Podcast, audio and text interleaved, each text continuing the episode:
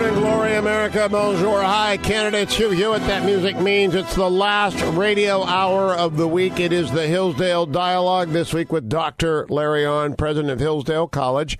As I remind my new listeners down in Pensacola, you can go to hillsdale.edu, H I L L S D A L E dot edu, and you'll get everything about Hillsdale, all their online courses. You can sign up for the free speech digest uh, Imprimis. And if you go to hughforhillsdale.com, you'll find every conversation I've had either with Dr. Arnn, the president of Hillsdale, or one of his many colleagues on the faculty or staff, dating back to 2013, beginning with Homer up to the present. And indeed, this week, we're very much focused on the president because we had a historic event. We had a, a vote on impeachment, Dr. Arnn. Uh, good morning. Great to have you. Good morning. How are you? It's only happened twice in the uh, in the last century, three times in the history of the country that we've had a vote on impeachment. So it is a rather significant day or week, isn't it? Yeah, yeah. It uh, so uh, Andrew uh, they get they get farther and farther from success. So a- Andrew Johnson was almost convicted in the Senate. Uh, two votes, I think, he fell sh- fell short of conviction. Uh, Bill Clinton's wasn't close, and Donald Trump's wasn't close. This was a wholly partisan exercise in the House. They had a half a vote uh, from a Republican. Mitt Romney voted for one article, voted against the other article. So it was a wholly partisan. I, only in America would someone call that bipartisan. It's just a wholly partisan exercise. Is that what impeachment was ever intended to be, Larry Arnn? Well, uh, the first and significant thing about it is it's supposed to be hard to do right? And it, yes. it is hard to do. It's never successfully done against the president. Many judges have been impeached um, and and convicted. So it's a it's a political exercise, obviously, because it's politicians in the House who bring charges and prosecute, and it's senators in the Senate who become jurors, and they're elected officials, and that's crucial because if you appointed a high tribunal of, you know, grand poobahs and satraps, then they would have effectively have the power over the president, over the executive action of the United States. So politicians do it. And then in the Federalists, they predict that it will be wholly uh, uh, political exercise. And, you know, it, it's not just that it takes both the House and the Senate to produce the result, it takes two thirds in the Senate, extraordinary majority. So they would have had to get what twenty roughly defectors in the Senate to to uh, to get him impeached, and there there was never any hope of that. What they wanted was what they wanted the talk of this. They wanted to change the conversation, uh, and then hope that something would mess around in there and you'd find something. And they hoped as well to injure Martha McSally of Arizona, Cory Gardner of Colorado, Susan Collins of Maine, David Perdue of Georgia, Thom Tillis of North Carolina. I believe, according to Leader McConnell, all five are in better shape polling wise now than they were at the beginning of this, though, of course, we cannot expect Adam Schiff to speak the truth about what a fiasco this has been. No, he. Uh, it, it's uh, some of this is just seems shameless to me. There's no, uh, you know, when when Ronald Reagan was president, and Ronald Reagan was about as assertive as this guy about change, and about as ready to be an enemy of the existing order. There was still kind of buddyship uh, and and civility and and whiskey drinking together between him and Tip O'Neill, the Speaker of the House. And this is just hostile now. It's just you know Nancy Pelosi tore up Trump's speech in, on the camera just as he finished it, and you know that's a that that just that just means these people are not very fond of each other. Well, it's also a speech in which General McGee, a Tuskegee Airman, was honored. It was a speech which remembered the life of a soldier who was killed by Soleimani as his wife and son watched. It was a speech in which a four time deployed soldier was reunited with his wife, daughter, and son. It was a speech in which many American heroes of many sorts were honored, and Nancy Pelosi tore it up. Yeah, yeah, that's uh, I, that that seems to me an important miscalculation.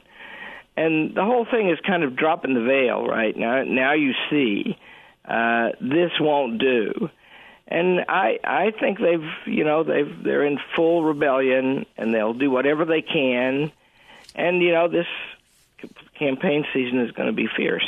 Now I I wish to play for you something, uh, a quote by Andrew Weissmann talking with Nicolle Wallace of MSNBC. And Andrew Weissmann was the Javert of the prosecutor. Uh, we know Robert Mueller now not really in control of the Mueller investigation, the special counsel investigation. Here he is complaining that the president would not testify. In essence, complaining that he would not walk into the perjury trap. Cut number seven faxed. Um, so I think um, you know, there was something very interesting when the Italians were trying to get rid of Berlusconi, and they had a, a, very, very similar demagogue who also was amoral. And one of the ways they did it was you don't just talk about his you know personal failings. You go to the facts and you talk about why his policies are wrong. And I think that's what the Democrats have to point out that all of this is just adjectives. There's actually a complete dearth of the president saying what exactly is wrong with these people what have they, what have they actually said that's incorrect? And the second point is it is noticeable that the president mouths off today about this, but where was he at, in the House? Where was he in the Senate? Mm-hmm. He never submitted to an interview. He never testified under oath. It's true the same happened in the Mueller case. Why do you think that is? Well, I think there's a classic reason. There is legal jeopardy that attaches if you sit for an interview or if you um, say something under oath to federal prosecutors to the House to the Senate.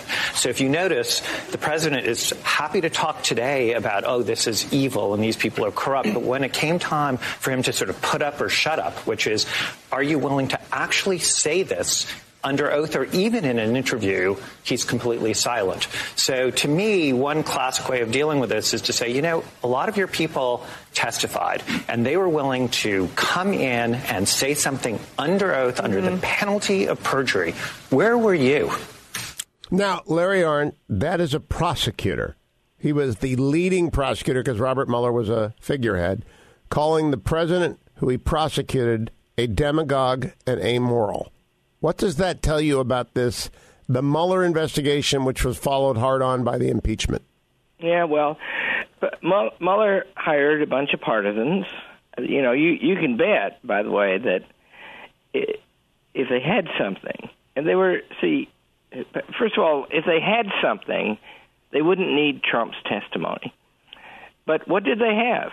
You know, what the the great it started with the charge of collusion and uh, his verdict about that was he couldn't rule it out. you know? There was no collusion. Yeah. Yeah. Well, he, you know, he doesn't. He doesn't. He says he, he names no co- collusion, and then says I can't. I can't say that it didn't happen for sure. Well, eh, tr- Trump's testimony won't add anything to that, except the possibility that he gets he gets a date wrong or the stuff that they do to them now and uh, then they then there's a whole new uh, cause of action, whole new worm, can of worms opened up, and so he wanted Trump to do that, but you know, defend ordinary defendants are cautious about doing that. And this is the president of the United States. This was an admission by the chief prosecutor that he believes the president is a demagogue and amoral. He is supposed to be a prosecutor representing blind justice. I think it's a, a stunning admission. Yeah. Yeah, and after, after uh, I think of the stuff that happened in the FBI, that you know those, and just name one thing, right? There's two guys, Peter Strzok's one of them, and they were they were investigating all this stuff and they were leaking about all this stuff and meanwhile they were sending emails to each other about how they're going to prevent Donald Trump from becoming president. And that's just so far from being the function of the FBI. It is a breach of their duty. It is so far from, and this is what I want to emphasize at the conclusion of the impeachment.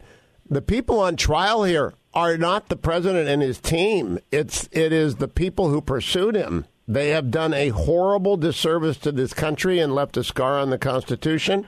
And I will talk more about that with Dr. Larry Arnn, constitutional scholar, author of, of many books on this and, and many more to come, I hope. Hillsdale College, all things Hillsdale at hillsdale.edu. Stay tuned. It's the Hugh Hewitt Show. Welcome back, America. I'm Hugh Hewitt. The Hillsdale Dialogue is underway. Hillsdale.edu for all things Hillsdale, the Lantern of the North. Hillsdale College educates thousands of students every year. It is one of our last best hopes for actually literate college students going down and spreading sweet reason across the land, but especially in Washington, D.C. Dr. Larry Arnn is president of Hillsdale College. We are talking about both the impeachment vote, the failure to remove the president, the acquittal of Donald Trump, and his State of the Union address, which came out before the vote, and then his remarks on Thursday about his acquittal which followed his Thursday morning prayer breakfast. He is a president fully engaged in the fight, Larry Arnn. We haven't seen this in a long time. well, his State of the Union message is, uh, was a very remarkable thing. Uh, first of all, he had a lot of lot to report. There's a long list, and uh, I didn't realize that they were going to get 500 wall, miles of wall built. I thought that they were going to get 100 miles. They have that much, but so anyway, every everywhere he turned, there was a big thing, and you know, and he's all over it. He said he, said I would, and so I did. This kind of speech. But then what? The other thing about it was was that it was an incredibly aggressive speech, and mark something.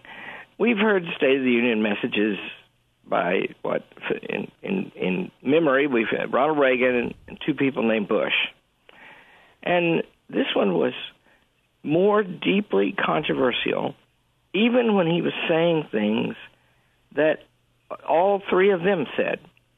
Why? It's just the political divide is widened now, and now you have to make a choice.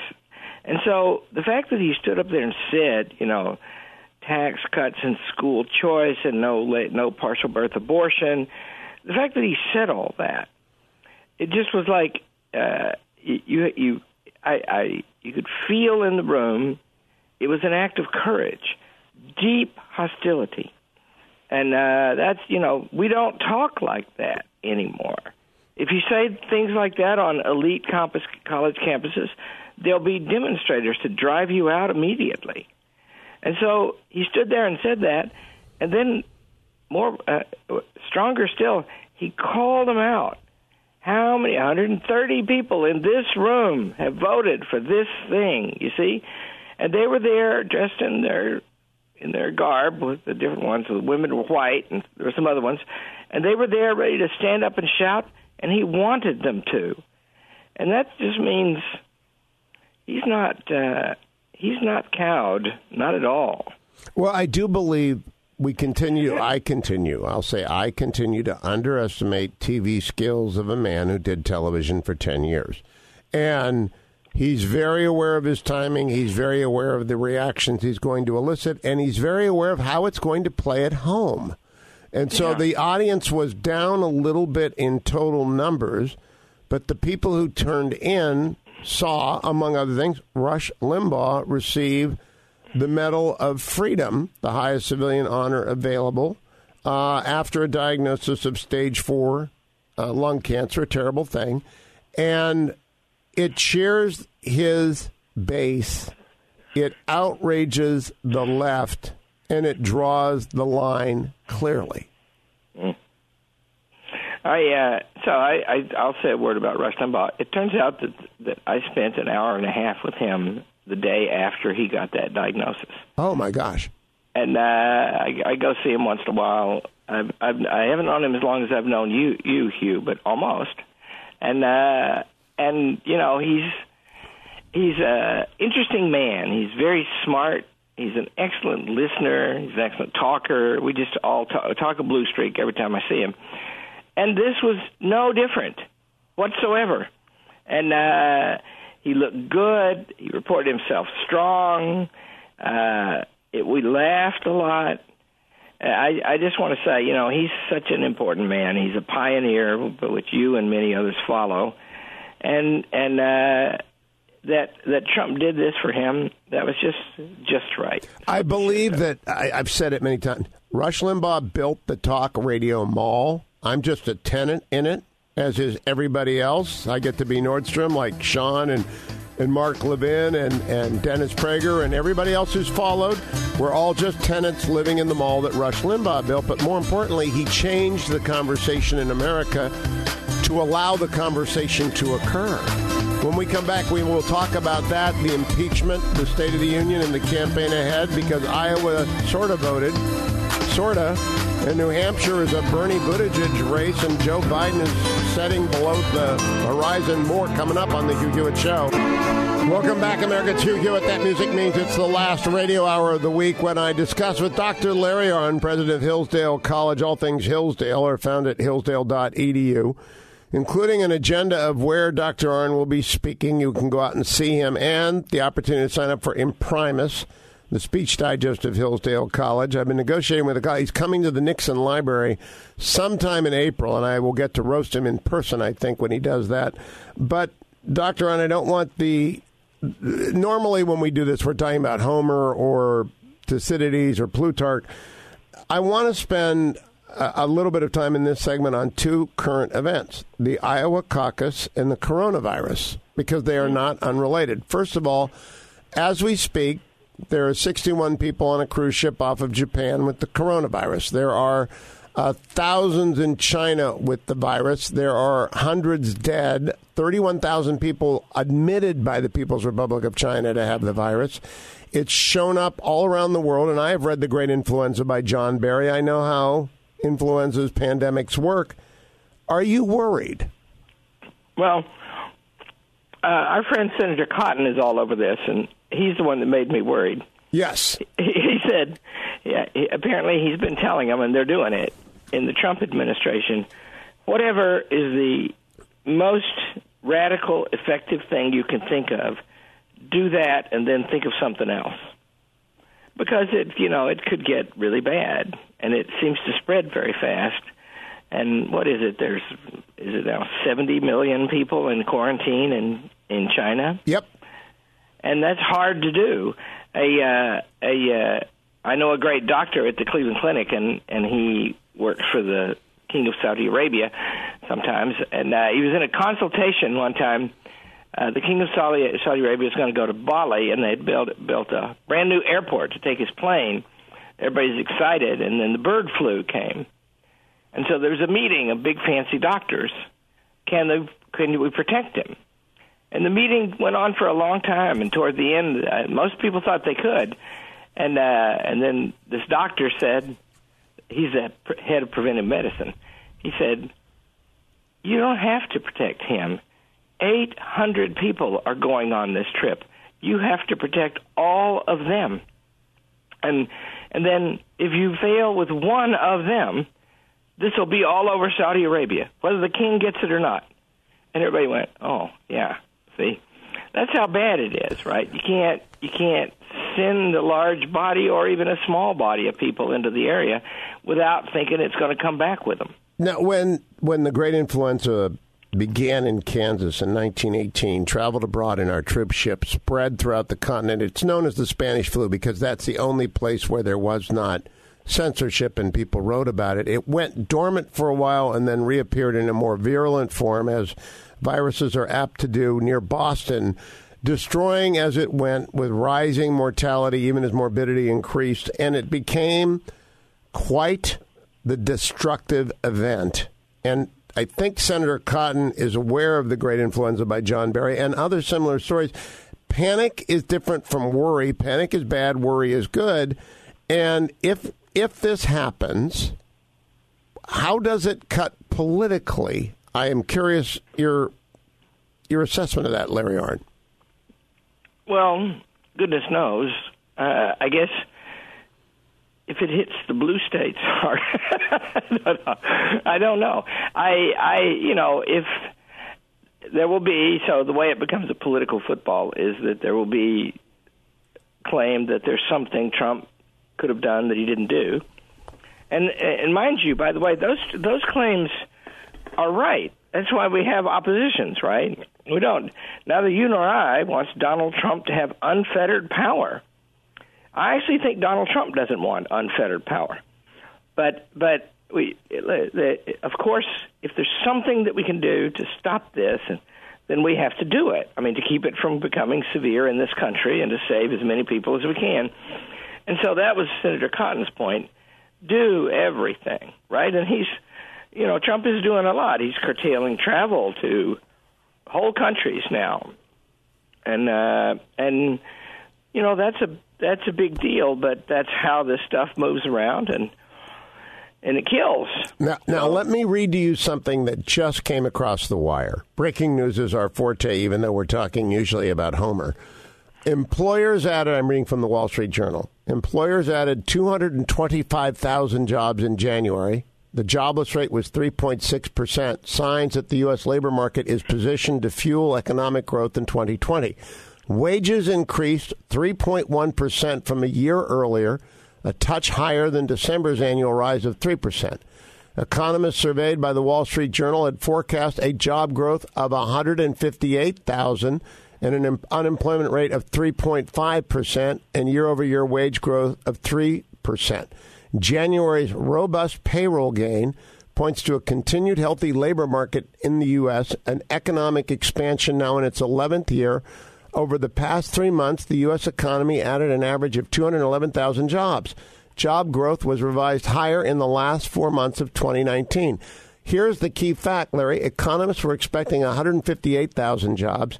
They got 225,000 jobs, but unemployment went up because, as the president said in the State of the Union, millions of people are flocking back into the job market over the last three years who had given up under Obama. It's extraordinary.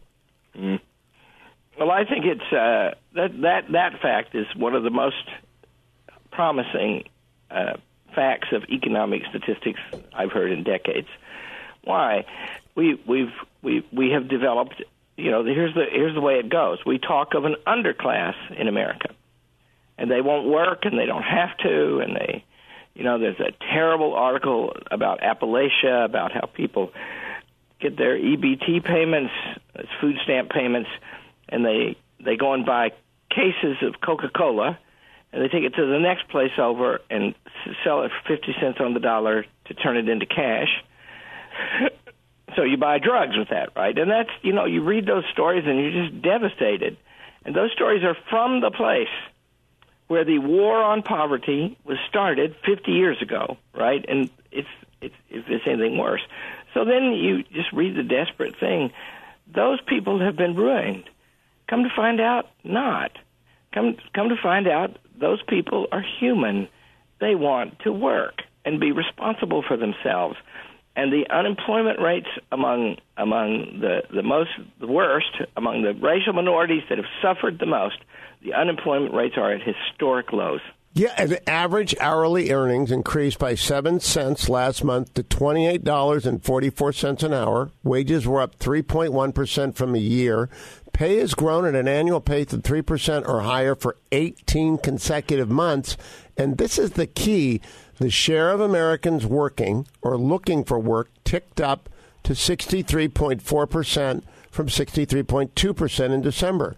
The so called labor force participation rate has remained steady in recent years, defying economists' expectations for the retirement of baby boomers to drag down the rate. People want to work, they expect to live a long time, and they're working longer. Yeah.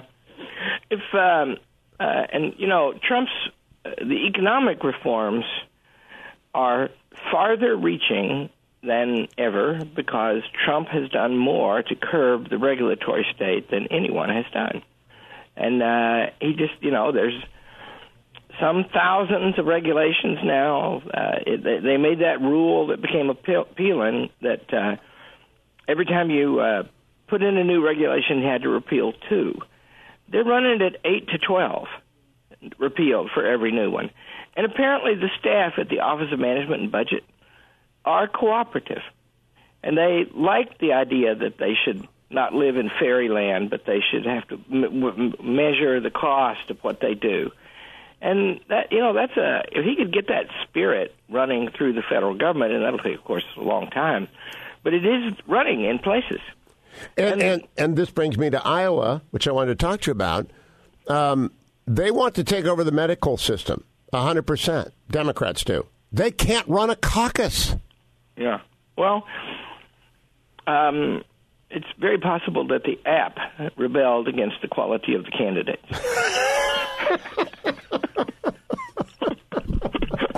Hadn't heard it put that way yet. that artificial intelligence took over and they said reject, reject, reject.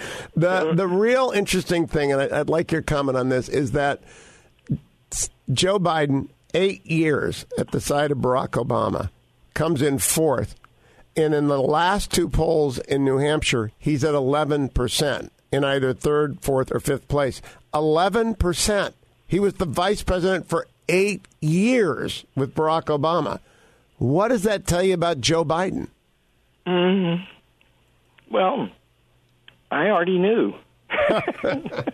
no, he, he's a. So let's say a word for Joe Biden. Uh, Joe Biden is a public servant of many years' experience and he's a he he he seems wonderfully to my mind to my eye old fashioned compared to most of the rest of them he's from a different time uh you know he has some manners. And uh you know and who am i praising manners? I i put up with donald trump. But and his manners donald trump's manners are mostly very good. It's just once in a while maybe not.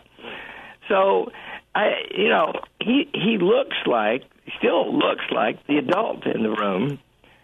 But you know, this Ukraine stuff, what I first believed when all that broke was that that was that that was getting its energy because it was a hit on Joe Joe Biden because his son is all wrapped up in that stuff, and he is probably all wrapped. And I think maybe that's part of what's happening here. Eh, well, there is. Uh, this is the blue bubble effect on media, which is so deeply destructive of understanding politics. If they won't talk to each other on air about the reality of what America sees, they are unaware and they they thicken the blue bubble.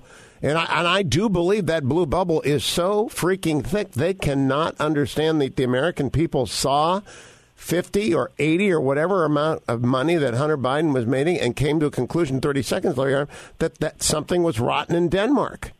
Yeah. Yeah, and you know, his his dad had been there with him and and uh his dad had intervened forcefully in Ukrainian politics and bragged about it as a sign of his strength as an executive. And I'm not actually I don't know whether crimes have been committed, and and still less. I don't know whether whether uh, American, you know, violations of U.S. law have been committed.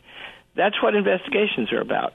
Uh, but it, it looks shady, and you know, and uh, we we talked about impeachment. There's a point to say, what one condition of impeachment is, you have to be able to point at something that he did that was not part of his duty. It's a date stamped issue. We'll be right back. A final segment on impeachment, a historic week in the United States. Dr. Larry Arnn, historian and president of Hillsdale College, is my guest. Don't go anywhere except to hillsdale.edu. I ran last time and I came to New Hampshire. And I talked about raising the minimum wage to 15 bucks an hour and health care as a human right and climate change. A lot of the establishment, the political establishment and the media establishment, hey, Bernie's a nice guy, but he's, he's crazy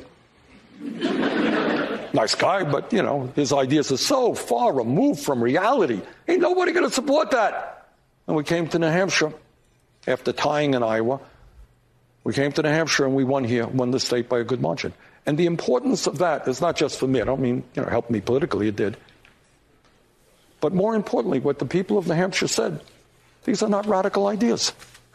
These are ideas that make sense to working families throughout the country. So that's issue number one where I think there is a change. Ideas that four years ago seemed radical are now part of the mainstream, and many of my opponents uh, are kind of, in, in, one way or another, echoing what I said four years ago. Issue number two, I'll tell you what is very different. Four years ago, I talked about climate change. People said, yeah, well, he's right. It's a serious problem. Right now, what I see all over this country, when I talk about climate change, people say, yeah, we got a real crisis here. We've got to do something, you know, really got to respond. And I'm so proud of the young people in this country. We're proud of the fact that we have the endorsement of the Sunrise Movement of young people in this country and people all over the world, young people who are saying, you know what? Hey, adults. Hey, big leaders of the world. We want to live in a planet that is healthy and habitable, and we want that for our children as well. Welcome back, America. I'm Hugh Hewitt. The Hillsdale Dialogue is underway. All things Hillsdale are available at hillsdale.edu. Dr. Larry Arnn is my guest. He is the president of Hillsdale. He talks to young people all over the country. Bernie Sanders says they're going his way. Bernie Sanders represents. I, I voted for Bernie by absentee in Virginia because I want a choice, not an echo, on the ballot in November. Uh, are those ideas less radical, Dr. Arnn? You know British history. You know when the socialists broke upon the scene and, and shattered the party system in Great Britain. What do you make of Bernie thinking that the young people in America, whom you see every day at the campus of Hillsdale College, have gone hard left? Well, the Socialist Party entered uh, British politics the same year Winston Churchill did. They said they got their first seats, uh, just a few, in the House of Commons in the year 1900, and they got their first majority to operate with in 1945. So they burst on the scene over the course of 45 years. And you have to remember that uh, Churchill would say this sometime. Sometimes the election of a social socialist government is the kind of trauma that would only follow something cataclysmic like a defeat in war. And that's when it happened. You know, the worst war in history, compromised the power of Great Britain, and then they elected a socialist government, and then they threw them out six years later. So yeah, I, it, it, it, these ideas have been around for a long time, right? They're they're offshoots of a German historicism, historicism, which dates from the early 19th century. So, sure, you know, for a long time, and are they? The the question is, are they good ideas? And if they're not good ideas, then their adoption will lead to disaster. And the point about the young, uh, the young are, you know, uh, they they need to be learning, and they are surely growing up, whether they're growing up well or not. And they change very fast because every big thing they do is new to them for years. So I wouldn't, if I were Bernie, I wouldn't depend that the youth have adopted this argument because you know, I mean, it's against the law virtually to even have a sense of humor about glo- global warming. but you know, a lot of people do, and uh, so it's um, uh, this this. Remember what his claim is. It's amazing. It, it, it's one of the sharpest divides in American history. It's, it's it's not quite like the Civil War, but it's getting there. Donald Trump is going to restore, right? Make it great again, right? And what they're going to do is these new problems change everything, and we have to sweep everything out of the way to deal with them. And in one form or another, all of the candidates on the Democratic t- ticket, including Joe Biden, are saying that. And so it's just a very stark contrast. And uh, but do you uh, believe you work with college students every day? If people are taking their children up to see Hillsdale College and make a campus visit, you're more than likely to run into Dr. Arnn, so you have to add an hour to your schedule. And so uh, when you talk to these these youngsters, and they are young, they're 18 and younger, are they what Bernie says? Well, my ones are crazy, of course, but uh, you know, because you come to Hillsdale College, first of all, it's like joining the Marine Corps and uh, you know everybody knows it's hard. Everybody knows we got to study all this stuff. Everybody knows we're going to be treated like we're ignorant, and uh, also listened to and compelled to think and talk about things that we're not ready to do. Right? It's it's it's very old fashioned in that way, so it's slightly artificial. But it's also true that uh, they you know they are aware of all these trends and all these trends in all of the big controversial subjects. You know, climate change, sex, all that and they have opinions about them and they argue about them and some of them are on Bernie's side about climate change. But they argue and they think right? And also they don't think that they know everything. Boy what an advantage. What an advantage to not to be aware of what you do not know. Dr. Larry Arnn is here every week to remind me of what I don't know, and hopefully you as well. All of the Hillsdale dialogues are available at hugh4hillsdale.com Go to hillsdale.edu and get your application. Send your child there if you want them to be educated in an age of complete illogic. Thank you, Adam. Thank you, Ben. Thank you, Generalissimo. Thank you, Dr. Arnn. I'll be back Monday.